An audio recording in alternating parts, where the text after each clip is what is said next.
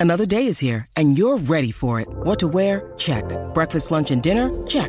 Planning for what's next and how to save for it? That's where Bank of America can help. For your financial to-dos, Bank of America has experts ready to help get you closer to your goals. Get started at one of our local financial centers or 24-7 in our mobile banking app. Find a location near you at bankofamerica.com slash talk to us. What would you like the power to do? Mobile banking requires downloading the app and is only available for select devices. Message and data rates may apply. Bank of America and a member FDIC. It's an opinion, and we've all got them. And today, in our Breakky brainstorm, should Travis Boak be offered a new contract in 2024? That is the question we are asking because it's the question everyone's asking at the moment. Uh, exit interviews are going on down at Alberton. Um, Tom Jonas had, sorry, Tom Jonas, Travis Boak had his yesterday uh, and was a little bit more buoyant, I must say, yesterday than what he was straight after the game or the day after the game. I think the sort of body language and the demeanour, most people thought that he'd played his last game. It looked like it, and lots of lots of people were going up to him as well. Phil Davis from the Giants and uh, Stephen Coniglio was doing that. It, it felt like um, he was looking quite reflective, as that was potentially the last time he would Mm. have played on Adelaide Oval as a Port Adelaide player. So let's have a Trav yesterday. No, it's good. Uh, really good chat. Um, but still, yeah, still working through a few things, a few details, and um, but it was a really positive chat. is Offer on the table? Uh, still working through a lot of that stuff. So um, yeah, I'll speak with my management and we'll sort of go from there. But it was, it was a positive chat. Is there any timeline you're going to work towards?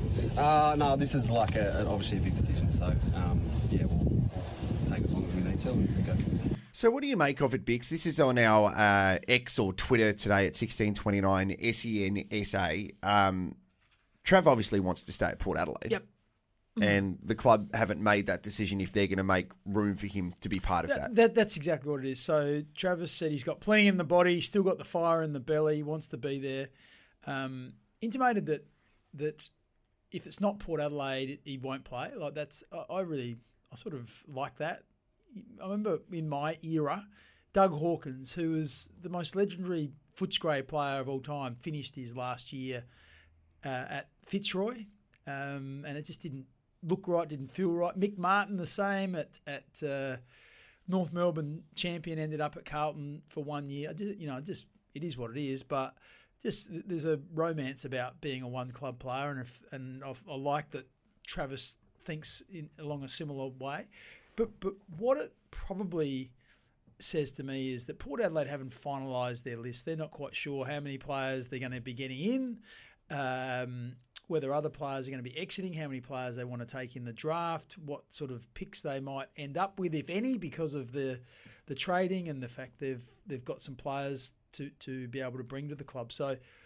I don't think all of that's finalised because you've got to negotiate for Ratugolea and Zerk-Thatcher and all these other players. So that they might not be quite sure whether that's going to be a player or a pick or a future pick. So because the list hasn't been absolutely sort of bedded down, they don't know whether there's going to be a spot there or not. So what is what it is effectively saying is he's going to be the last spot on the list if he's going to be on the list.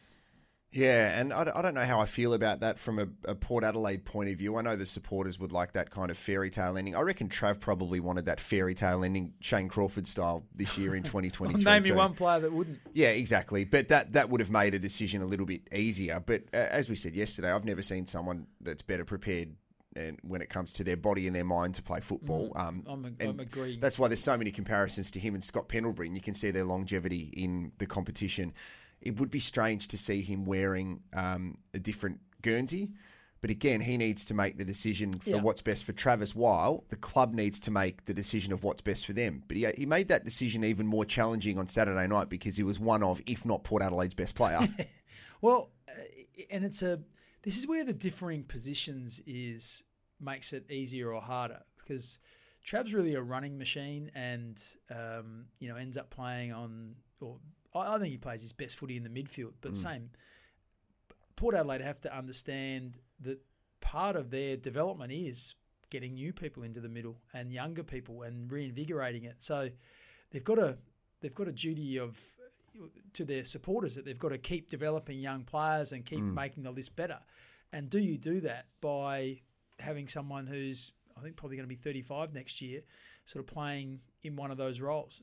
And so you've got these competing forces, and it's beautiful when it merges together like Scott Pendlebury. Pendlebury's been able to move out of the midfield. He's a different style of player. Yeah. A bit more creative, bit you know, b- bit better ball use and and sees the game, you know, spatially better than you know just about everyone that's ever played. So that makes it easier for him. Other players, you know, if they're taller players, can go forward or they can play in different roles.